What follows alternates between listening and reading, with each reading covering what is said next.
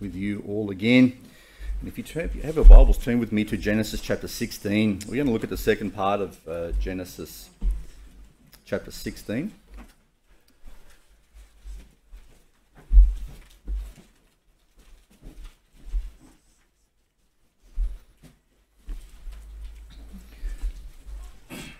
And to start us off, we'll read from verses 6 to 9. Genesis 16, verses 6 to 9. But Abram said unto Sarai, Behold, thy maid is in thy hand. Do to her as it pleaseth thee. And when Sarai dealt hardly with her, she fled from her face. And the angel of the Lord found her by a fountain of water in the wilderness, by the fountain in the way of Shur. And he said, Hagar, Sarah's maid, where whence camest thou, and whither wilt thou go? And she said, I flee from the face of my mistress Sarai. And the angel of the Lord said unto her, Return to thy mistress and submit thyself unto her hands. Let's go to the Lord in prayer and we'll commit this time to him. Father in heaven, we thank you for your love and grace, and we thank you for your word, which you have given to us, which you have preserved for us. And we pray now that you would open up our eyes to its truth. I pray that you would use me as an instrument in your hand Father, revealing your ways. And by your grace, I pray that we might grow uh, more into the image of your beloved Son. Bless us now as we seek to grow closer to you. In Jesus' name we pray. Amen. So, just to recap, the last time we caught up with uh, Abram and Sarai, and now Hagar was in this picture, we looked at the situation where Sarai had imagined that she was too old now to bear children. And God had promised Abraham that he was going to have descendants as many as the stars in the sky. And Sarah, because she was pretty old at this stage and normally well past the age of childbearing, suggested to Abram, uh, How about you take Hagar, my servant, and go into her, make her your second wife, and that way we can have children, and that promise that God made to you might be fulfilled through her. And she actually said that she might have children through Hagar. Well, Hagar went from being a servant, which they had acquired in Egypt uh, at their, on their time there, um, she went to now being in a completely different position. She went from a servant to being a wife of Abram. And it was the custom of their day. Okay, so this is not something new that they had done or invented off their own mind, but it was customary for men of, of wealth and importance and those to have multiple wives, and, and servants were almost treated in that way. So you could have multiple lines of, uh, of generations and children. So this is what happened, and this is where we left them last time. So Hagar became pregnant. And um, the Bible tells us that she began to demonstrate an air of then superiority uh, when she was looking at Sarah, and when Sarah was in her presence, Hagar felt herself to be more high and more important because, well, she's not only Abram's wife now, she wasn't a servant anymore, she was his wife, and um, she was bearing his child, which put her in a very, very privileged position because now it was through her children that Abraham was going to be uh, continued and his line was going to continue. So we had this exchange between Sarah and, and Abram where she came to him and she was all upset because, you know, now Hagar was treating her with contempt. And she went to her husband and she said, This is on you. This is your fault. And Abram said, Well, you're the one who suggested her to me. And she said, Well, essentially, that she did that in a, a moment of weakness. And so Abram says to Sarai, She's your servant. Do what you want with her. Would you classify that as good advice? Well, probably not. And so Sarah dealt hardly with her. Now, we don't know what that word hardly exactly means. She may have used physical force against her, or she may simply have told her off completely. But at this point, Hagar's taken off, and she's headed off into the wilderness, heading towards Egypt, where she originally came from. And the question is, well, she's a pregnant woman. How far is she going to get in the middle of a wilderness by herself? Uh, could she even reach her homeland? And did she even know where she was going? So it seems that Hagar made a pretty quick decision in a moment of suffering to abandon everything she had um, and go back to an old life that she once knew. So Genesis 16:6 6 says, But Abram said unto Sarai, Behold, thy maid is in thy hand. Do to her as it pleaseth thee.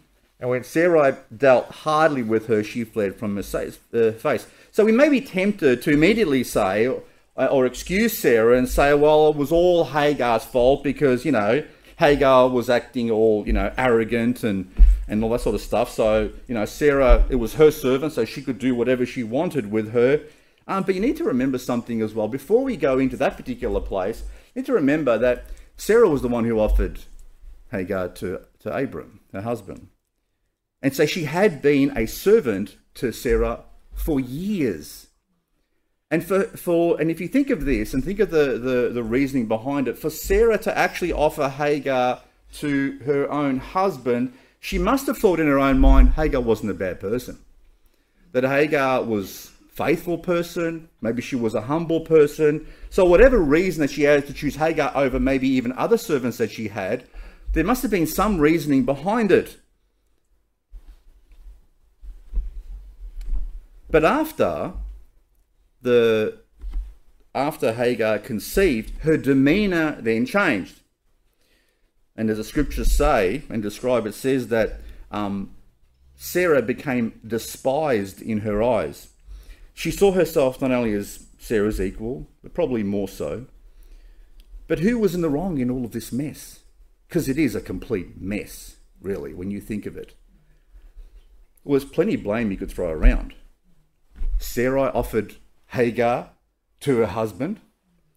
Um, Abraham immediately said, Sounds like a good idea. Let's go for it. Um, then he lay with, with Hagar. Hagar then becomes arrogant and proud uh, against her, against Sarah and her new position. Sarah immediately gets threatened by Hagar's demeanor Abraham then tells Sarah, Do whatever you want with her. Fantastic advice. Sarah then mistreats her, okay, and then Hagar makes a decision just to take off into the desert. Um, who's got the blame in all that? Well, it's, apart from it sounding like a, an episode of Days of Our Lives, um, there's plenty of blame to throw around everyone. But isn't that what life is like? Life isn't normally, you know, one person's fault here, where you got into a mess, where everyone gets into a mess because one person made a decision. No, no, normally life, and the messes we get ourselves into, normally take a team effort. Okay? And everyone does something wrong. Normally, there's normally in life, this is what I found in ministry and, and, and both in general life, that where two people are at war with each other or fighting with each other, there's normally a bit of blame to share around. There might be more proportion towards one than the other, but generally everyone's got a bit of blame in there somewhere because someone may have instigated someone, maybe you've acted in, a, in, a, in, a, uh, in an arrogant way. The other person then takes it to the next level. And we have a tendency of actually, you know, ramping up this thing because the flesh doesn't want to ever lose. And so life is, and the messes we get ourselves in, especially when we are in, when we are being with each other, when we are making decisions regarding each other and interacting with each other, um, bad situations don't normally arise from just one decision.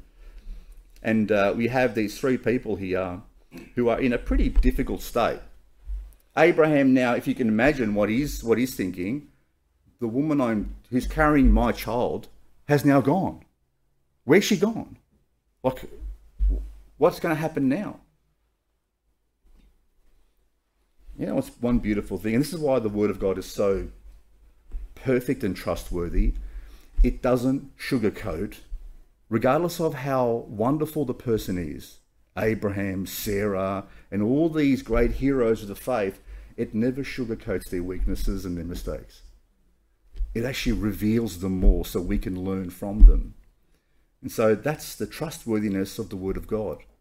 If you look at the accounts of most of the um, ancient gods and things of that nature, they're all sugar coated. You know, if you read the accounts of kings, of, of nations, especially in the Middle East, and you know, of, of Egyptian pharaohs and all that sort of stuff, they never put a foot wrong. But the Bible always tells us the complete truth about what the situation is. And it tells us for a reason, so that we might understand our own weaknesses and see ourselves in that thing. And then we might be able to respond to that message. And the beautiful thing the Bible shows us in this particular passage is that despite the messes that we get ourselves in, despite the mess that Hagar was now in and that Abraham and Sarah found themselves in, God was watching the whole time. God's there in the middle of it. And you might look at Hagar and say, oh, you know, that Egyptian, you know, what she, the, the trouble she caused that family, but that Egyptian is the one that God went after. She was the one who was now the most in danger. And God hadn't taken his eyes off her. He actually went after her. So we have in verse 7, it says, And the angel of the Lord found her. So he went after her. He found her. He wasn't just, you know, God wasn't just sitting around at the at the uh, at the fountain and one day and she arrived and said, "Oh, hey, what are you doing here?" He went after her. He found her by a fountain of water in the wilderness, by the, uh, by the fountain in the way of Shur. So the first question, and if, you've, if you're not familiar with this phrase, the angel of the Lord, the question is, well, who, which angel is it? You know, who is the angel of the Lord? Was this like an angel Gabriel? You know, the, the, the one that went to Mary, the one that spoke to Daniel? Is this another type of angel? Maybe Michael, the archangel? Is this a different type of angel? Um, turn back with me to Exodus, oh, sorry, forward, Exodus chapter 3, verses 2 to 6. There are multiple examples that we have of this angel of the Lord and the identity of this angel, just so that we are perfectly clear about who is speaking with Hagar. So most of you are very familiar with this passage and very familiar with this story of a burning bush. Exodus 3 2 says, And the angel of the Lord, there's your phrase, there's the angel of the Lord, appeared unto him in a flame of fire out of the midst of a bush. And he looked, and behold, the bush burned with fire, and the bush was not consumed. And Moses said, I will now turn aside and see this great sight, why the bush is not burnt. And when the Lord saw that he turned aside to see, God called unto him out of the midst of the bush and said, Moses, Moses. And he said, Here, here am I. And he said, Draw not, uh, draw not nigh hither. Don't come too close. Put off thy shoes from off thy feet, for the place whereon thou, stand, thou standest is holy ground. Moreover, he said, I am the God of thy father, the God of Abraham the God of Isaac and the God of Jacob. And Moses hid his face, for he was afraid to look upon God. Who is this angel of the Lord? It's God Himself. God Himself. The angel of the Lord is the Son of God before He became incarnate as a man.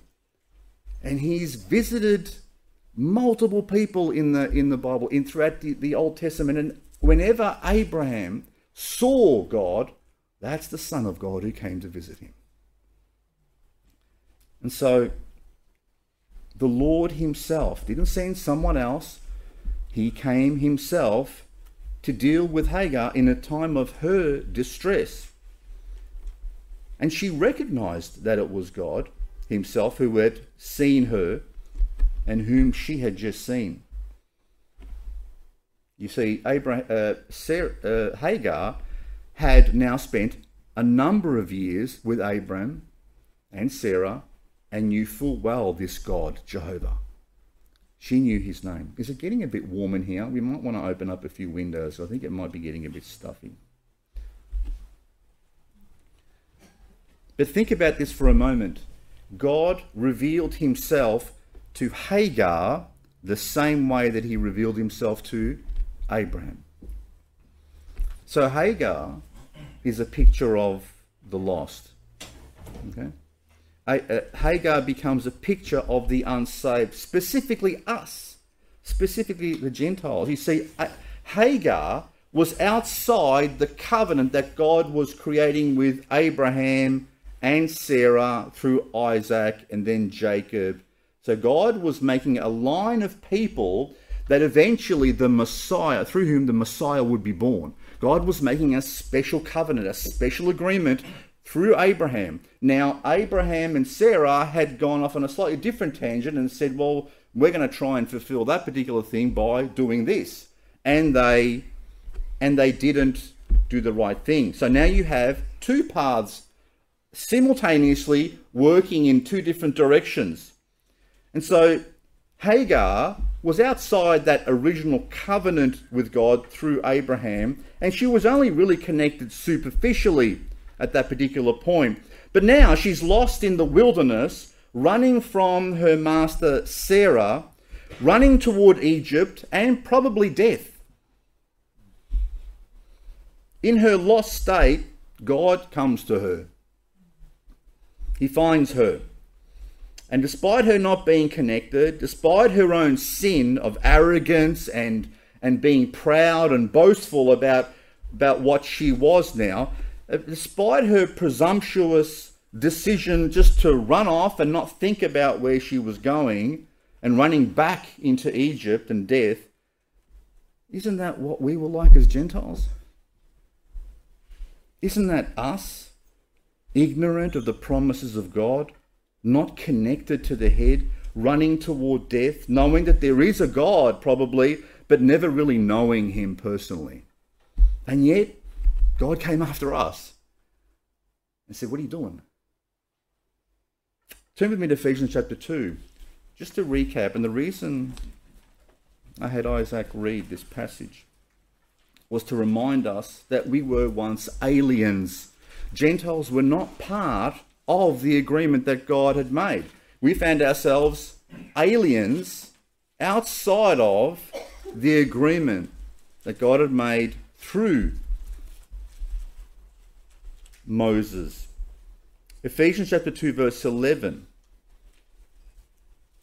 now remember, this is talking about us. It says, Wherefore remember that ye, being in time past Gentiles in the flesh, which means unsaved, we were following after other gods, we were worshipping ourselves, who are called uncircumcision by that which is called the circumcision, the Jews. Okay, so the Jews called us the uncircumcision, the people that were not circumcised properly, not part of the original covenant. Is the flesh made by hands verse 12, that at that time you were without Christ, being aliens from the commonwealth of Israel, and strangers from the covenants of promise, having no hope and without God in the world. But now, in Jesus, uh, in Christ Jesus, ye who sometimes were afar off, that's like Hagar, she is now far away, okay, on her way towards death in Egypt we who were sometimes far away are made nigh, which means brought close by the blood of Christ. For he is our peace, who hath made both, that's the Gentiles and the Jews, okay, one, and hath broken down the middle wall of partition between us. What separated us? Well, God had made a covenant with the Jews. God gave the Jews the law. They had the word of God, and the, Jew, the Gentiles didn't. The Gentiles were running in all different directions, chasing after everything else in the world. We were, we were completely ignorant about God. And God's, through Christ, has broken down this middle wall and He's created a new person. And it says, verse 14 says, For He is our peace, who hath made both one, and hath broken down the middle wall of partition between us, having abolished in His flesh the enmity even the law of commandments contained in ordinances, for to make in himself of twain, of two people, one new man, so making peace, hang on a sec, let's just stop there.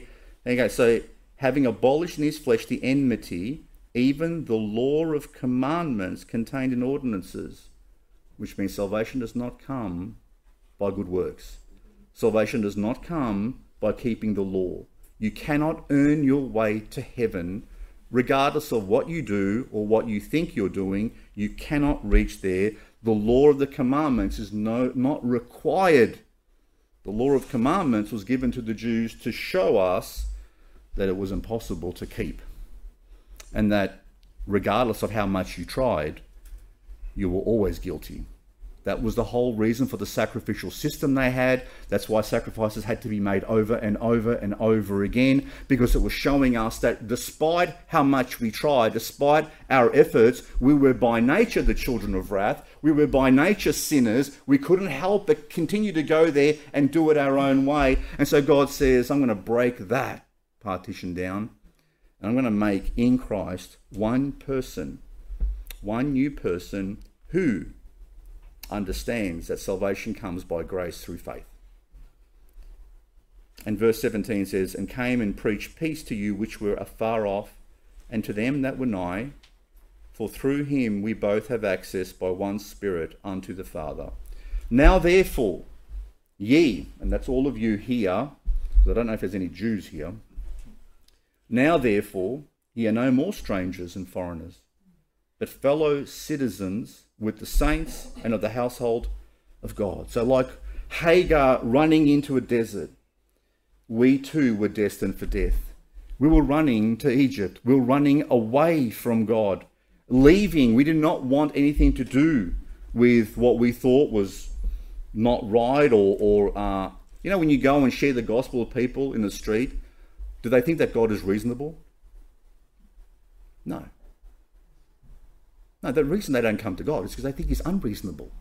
They might even believe in God, but the reason that they will not humble themselves and turn to Him is because they think He's going to rob me of all my happiness. He's going to make me give up all this stuff that brings me joy and happiness. And what type of a God is it? Do I really want to be involved in this type of God? No, I'm going the other direction. And Hagar is running away saying it's not fair.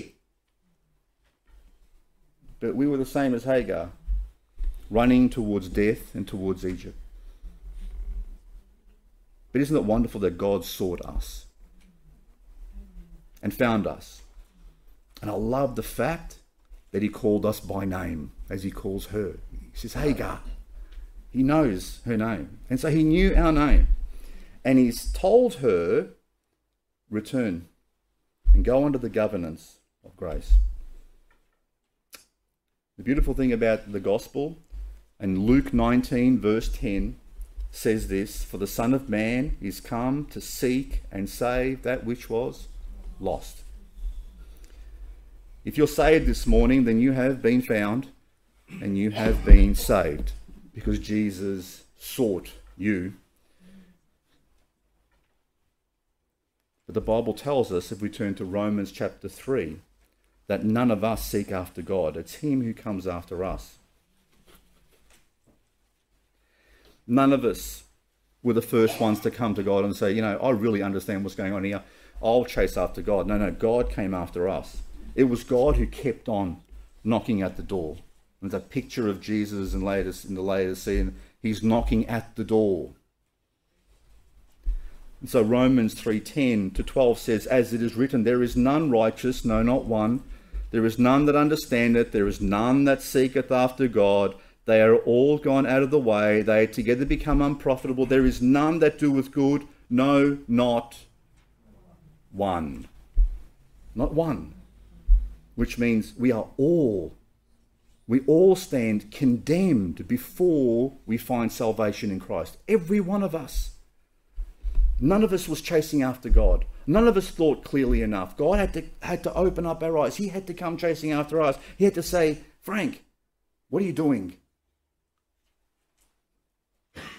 We might think of Hagar in a negative way because she might have been the cause of division. She was like symbolic of this new thing that was that was happening, which was not done in faith. She was proud towards Sarah. She was driven by her emotions. She's running away from God, from Abraham. Um, She was confused, all right. But that Egyptian servant was us.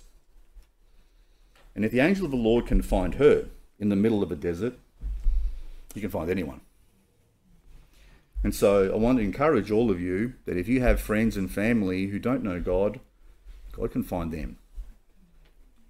So keep sharing the love of God with them. So look at verse 8 of Genesis 16 now, and it says, And he said, Hagar, Sarah's maid, Sarai's maid, Whence camest thou? Where did you come from to this place? And whither wilt thou go? And where are you going to go? And she said, I flee from the face of my mistress Sarai. Isn't it beautiful that God knew her name, knew it well? Where have you come from to this place? Where are you going? Aren't they two really good questions to ask someone? And when God asks questions, He's not asking them because He didn't know where she came from or where she was going or where she was heading. He asks in order for that person to actually understand what they're doing, to think about what they're actually doing, to reveal their own heart in the matter. In fact, it's probably a good idea to ask ourselves these questions every time we reach a, uh, some sort of a crossroad in our lives or a difficult time in our lives. Where have you come from? How did you get to this place? How is it you got to this place? How is it that you and I got to where we are in our lives today? And the next question is, where are you going? Where are you heading? I think it's good to ask ourselves each day of our lives. In Hagar's case, she had come from the household of Abraham. She was carrying his child. She had been harshly dealt with, but there at least she had a home, she had food, she had shelter. Sure, it was a dysfunctional family, but in that place, she was taught the things of God. That's where she found out about God. And where was she going? Well, I don't think she knew, really. Maybe heading in the direction of Egypt, but what's she going to get or happen to her on the way there? She could be attacked by wild animals. She could be taken captive, being a, a single, a pregnant woman. Anything could have actually happened to her. And where was she going back to? I mean, she was sold as a slave to Abram. She was given as a slave. So it's not like she was going back to a royal family. She was going back to more slavery. And you know what happened to slaves that, that would run away in those days? If they found out that she had run away from her master, you wouldn't have another master. The result was death. She had no idea what was waiting for her. But all she knew that she was running away. But while she was running away, God was watching over her and understood where she was heading. And so the question that we should ask ourselves this morning is are we at a particular crossroads in our own lives? Where are we at? Are you in a position where you're making important important decisions about running in a particular direction? what direction are you heading in your life? And where and how is it you've got to this particular point? Because oftentimes, if we look at our own lives and we look at the lives of Abraham, Sarah, and uh, Hagar, oftentimes we're in a similar type of position because we get ourselves into difficult situations by one continual bad decision after the other, thinking we're doing good, but not applying the word of God properly. And so we find ourselves in a difficult position, and then we to get ourselves out of that position, what do we do? You either run anywhere else, and then by doing that, we actually get ourselves into a deeper hole than before. And God says, How did you get here? Where are you actually going? All Hagar knew for certain was that she was running away. That's the only thing that she tells God. I'm running away from the face of my uh, my master, Sarah. She didn't know where she was going because she had no idea. And God says to her, Go back. Look at verse 9. And the angel of the Lord said unto her, Return to thy mistress and submit thyself unto her hands. That's an interesting phrase, isn't it? Someone who's just been harshly dealt with, God says, go back to her and submit yourself under her hands. This is the foundation of the gospel again. And God tells us the gospel in so many different ways. It's it's just amazing. This is the foundation of when we share the gospel with people. And we say to people, or we ask people, how did you get to this place? Where, where, where have you come from? Where do you think you're going when you share the gospel with them? Do you know where you're going? And most people are running away from God because they believe that he is a hard taskmaster, because he is selfish, because he wants to rob them, as I've said, of being happy. And they, like Hagar, have no idea what they're heading for, but God knows what they're heading for, and then we know as well. And so we've been given this task, this very difficult task of telling people you're heading for death. You're heading for an eternity away from God. You're heading for a place that you don't want to be in. And so we warn them about that and we say, you need to repent. Stop. Change your mind about the direction you're going in. Turn around before you head over that cliff and it's too late for you. That's what a picture of the gospel. Return and submit yourself under her hands. Really, it's return to God and submit yourself under his hands. Hagar may have probably deserved to be told off and to be dealt harshly with, but running away would lead her into a much worse situation than staying there. So the Lord says, Return and submit. Why would God call on Hagar to return to her master in the flesh when she had dealt harshly with her? Because God knew full well it was much better for her to endure whatever she was going to go through with Sarah because the alternative was death. Submission is a difficult word for us.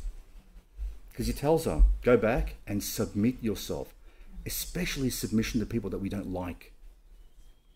It's so hard for us. In our culture, in the Western culture, we rail against that type of thinking. We hate it because we're encouraged to rebel and, and pretty much question everything and everyone. There is little respect in our culture for any office at any level, including parents at home roles of the father, roles of pastors and elders, roles of teachers, policemen, politicians, and so on. In our culture, we have respect for zero. And we're encouraged not to respect. We're encouraged to continually push against. But we need to be careful as believers. And we need to take stock of our attitudes because they may not reflect what the biblical teaching on these things is when it comes to authority. In fact, the Bible teaches us that our submission to authority, to God's structure, God loves structure, He loves it, but He hates rebellion. He hates it. He sees rebellion as the sin of witchcraft. Okay? Our submission to authority over us is a sign of submission to the Lord Himself. I'll explain what I mean. Look at 1 John 4:20 with me for a moment.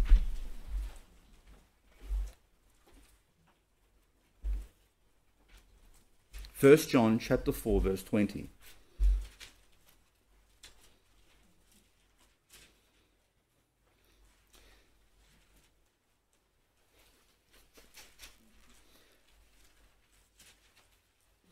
So the two greatest commandments when Jesus was asked and Jesus responded, he says, the first commandment is to love the Lord your God with all your heart, mind, soul, and strength, and then to love your neighbor as yourself. Okay? when Jesus told his disciples, um, and when he, when he told them that he was about to go, he said, Love one another as I have loved you. Right? And he says, By the love that you have for one another, will people know that you are my disciples. So the Apostle John here says in 1 John 4.20, he says, If a man say, I love God, and hateth his brother, he is a a liar. Doesn't mince the word. You're a liar. You say you love God and you hate your brother? Sorry, you're lying. For he that loveth not his brother, whom he seen, whom he hath seen, how can he love God whom he hath not seen? If you can't love what's in front of you, how can you possibly love the one who you can't even see? So your love for your brethren, your love for other people is actually a sign of actually how much you love God. Because if you can't love what's in front of you, you can't love that which is invisible to you. If this statement is true, and I'm found to be a liar because I say I love God but hate my brother, what about if I say I serve God, I'm his servant, I've submitted myself to him? I live my life in submission to God. And what about if you can't submit to anyone else? Well, there's maybe a problem. Because if you look throughout the scriptures, Old and New Testament, let me read some of the verses about submission. So Ephesians 6 1 Children, obey your parents in the Lord, for this is right. Honour thy father and mother, which is the first commandment with promise. Ephesians 5:22 says, "Wives, submit yourselves unto your own husbands as unto the Lord." Now that's a big one there.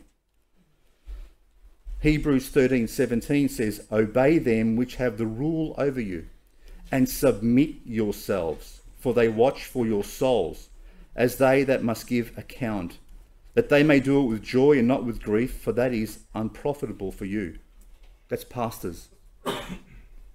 Colossians 3:22 says, "Servants, servants, right? Obey in all things your masters according to the flesh, not with eye service, as, as men pleasers, but in singleness of heart, fearing God. Your boss. It says, obey them in all things. Titus 3:1 says, put them in mind to be subject, subjected to, submitted to, principalities and powers, to obey magistrates, to be ready for every good work. Now, the Apostle Peter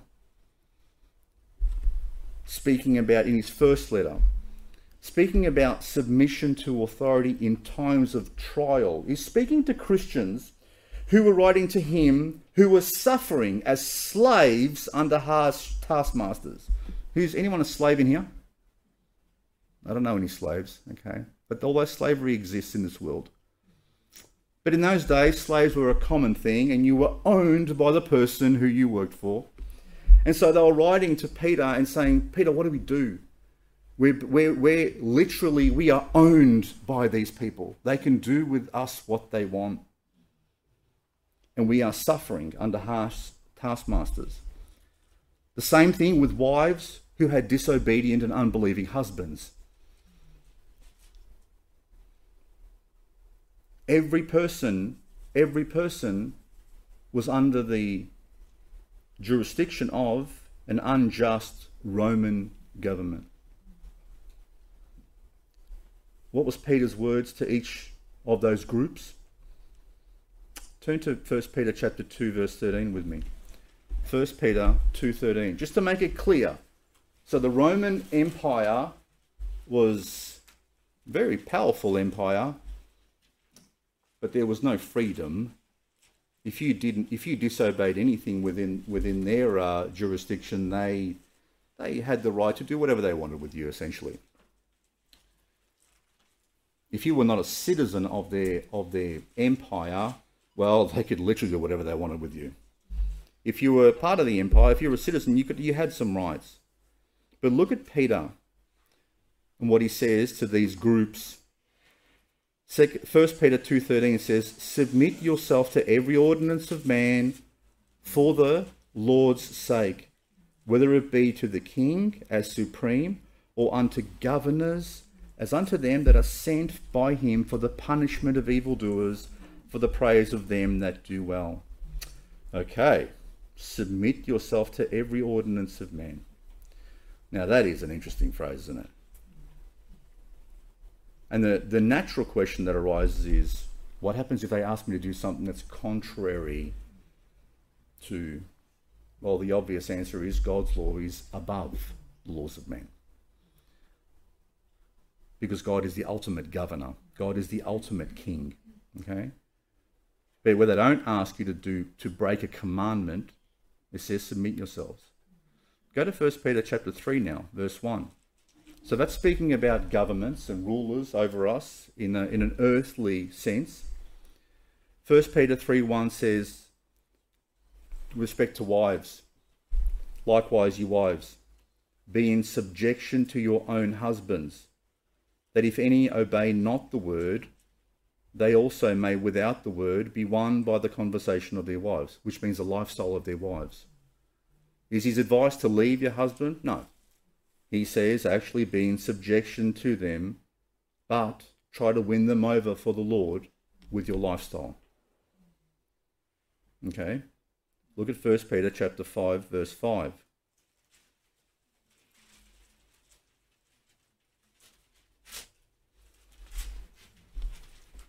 What about younger people who know more than all the older people? Teenagers know more than any other age group that I know. So we normally go to them for our advice. I was a teenager once, believe it, believe it or not. 1 Peter 5 5 says, Likewise, ye younger, submit yourselves unto the elder. Yea, all of you be subject one to another, and be clothed with humility. For God resisteth the proud and giveth grace to the humble. So there is your wrap up of this thing. And so if you look at the very next verse, if you're wondering about being under authority, whether it's of a husband, of a pastor, of a politician, or whatever else it may be, the advice here is Verse 6 Humble yourselves, therefore, under the mighty hand of God, that he may exalt you in due time, casting all your care upon him, for he careth for you. That is in the context of people being mistreated. So when God told Hagar to go back to Sarai, he was calling on Sarah not to he was calling on Hagar not to trust Sarah. Not to say he wasn't saying, I'm going to send you back to Sarah and she's going to be I've sorted her out now she's going to be perfect from this point on. No. God's saying, go back to Sarah, submit yourself to her, and trust me. Just trust me. Because I know what's right for you. And God told this to Hagar because God is merciful and He's kind. And God's kindness leads to repentance. So he pursues people even in their sin, and he calls on them to repent and return, to submit and obey, even when things look hard. You know, some people struggle to grow in the Lord because they have a habit of running from difficult situations that God has specifically put there for them to work through. They had problems with parents, maybe as teenagers and so they rebelled. Get a job with someone, and the boss isn't a nice guy, so they leave and find another job. They get married and have conflicts with their with their family, with their husband or their spouse, and they leave. They see counselling, they don't like the counselling, so they go and look for another counsellor. They join a church, don't like something in the church, they leave, they pick up and leave a church. They have relationships and friendships and they're not happy with that friend, so they leave that friend and they go and find another friend. But what people don't realize is often growth as a believer comes through suffering. That's a, that's a hard thing to take. That God sometimes says, stay where you are and go through the suffering because I've got some lesson to, to teach you here. Looked at this uh, uh, yesterday with the men. And would you believe that Jesus even learned through suffering? Jesus, the Son of God. Hebrews 5:8 says, Though he were a son, yet learned he obedience by the things which he suffered. So our the thing that drives us oftentimes in our lives is to avoid as much suffering as we possibly can. To avoid any suffering.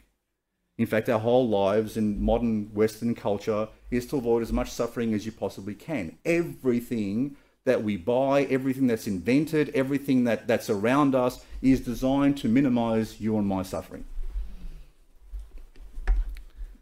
But when it comes to the things of God, if we avoid all suffering and we run away from all the problems that we have, what happens most of the time is that God's trying to teach us something about ourselves.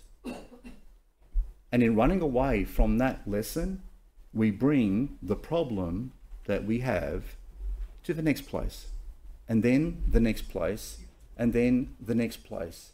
And so instead of allowing God to teach us through a difficult circumstance to rely on His grace, we actually run and we lose the lesson, and then God has to try and teach us that lesson again. According to the scriptures, there is great reward and refining of our faith we, when we endure suffering for doing good.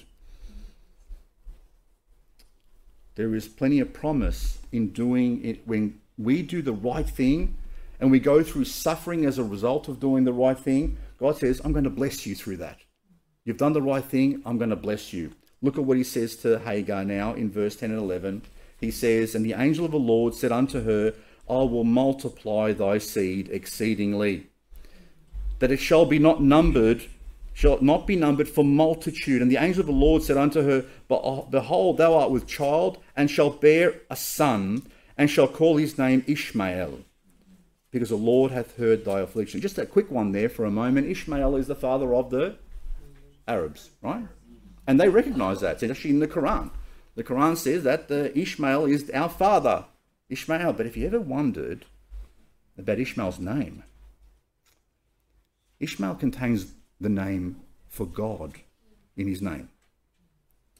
See those names in the Bible where it says um, Israel, Daniel, Michael, Samuel, Gabriel, Ezekiel. What do you think the, all the L's are there for? The L's are all the word for God. They've got the name or the word for God in their name. Okay? And so L is the word for God. And that's where we get the name or the word Elohim, El Shaddai, El Elyon. All these various names that God, the God of, of love, the God of all these different things, that's where we get that from. And so Ishmael, the father of the Arabs, has the word for God. And it's not Al, it's El.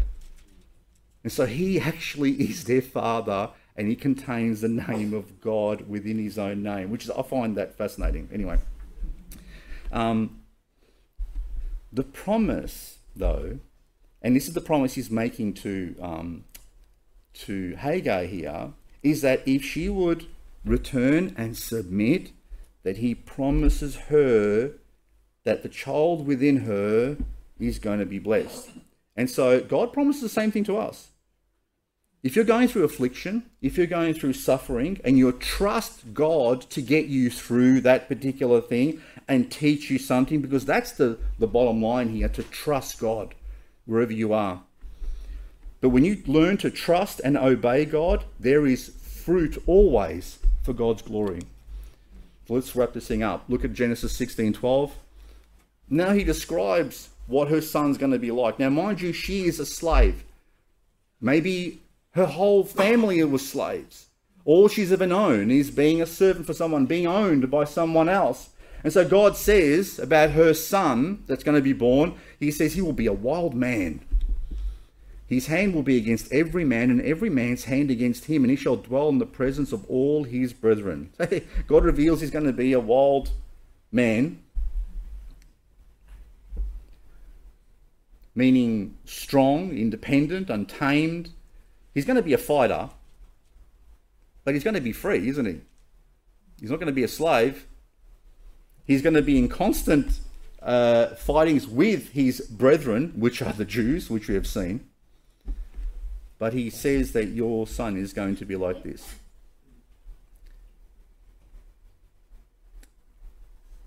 Do you think that would have discouraged her? No. I mean, if someone said my future son was going to be a bit of a wild man, He's going to be fighting with everyone all the time. That might discourage you, huh? You might think, mate, what sort of a future he's going to have? It doesn't discourage her. Because for her, she's thinking, he's not going to be a slave. And I'm going to have all these descendants, and they're going to be independent people. And so look at her response. And she called the name of the Lord, say Jehovah, that spake unto her, Thou God seest me. For she said, I have also here looked after him that seeth me. Have I, have I actually seen him too? Wherefore the well was called Bir La Roy. Behold, it is between Kadesh and Bered. Hagar responded to the Lord's message with faith, and she obeyed. And her amazement here was that the God who had revealed himself to Abraham, the God of the entire universe, had now called her and was making a covenant with her. And had she really seen him? And she's thinking to herself, I've actually seen God. And she names that place around that. Literally, the well of the living one who sees me. Not only does God see, but even better, God sees me. God sees every person. He knows them all by name. Despite the confusion, the sin, and the direction that they're running in, God sees and knows and cares for that person. And He calls out to people. And He calls for them to repent, to turn around, come back. It might not be easy. Now, one of the things where, where Jesus doesn't promise, or what Jesus doesn't promise to those who put their faith in Him, is a life of ease. In fact, Jesus promises us over and over again as believers, you are going to be persecuted, you will be mocked, you will be outcasts, you will suffer for my name's sake. But the scriptures don't ever tell us we're going to have a life of ease and joy. It does say joy, but in the midst of suffering, you have joy, right? God never, the Lord never promises an easy life, but He promises us eternal life. Okay? And so, whatever we go through in this world is an opportunity for us to grow and to be more like Him because He suffered for us. And so, Hagar here returns. Hagar responds. And my prayer is that we would respond to God, not just when we just get saved, but every day of our lives. If we start turning off in a different direction, we should be we should have our ears open to God saying, Hey, hey, I want you to come back this way. Because oftentimes we, we are running so fast, we're not paying attention to where we're going, and we find ourselves in a short while way, way away, and then it takes a while to get back. So, my advice to every one of us, my counsel is to keep an open ear for what God is telling each of us through His Word. And in verse 15 and 16 it says, And Hagar bare Abram a son. And Abram called his son's name, which Hagar bare Ishmael. And Abraham was fourscore and six years old, 86 years old, when Hagar bare Ishmael to Abraham. Abraham uh, Hagar responded to the Lord with submission and obedience. She returned to Abram and Sarah as God had commanded her.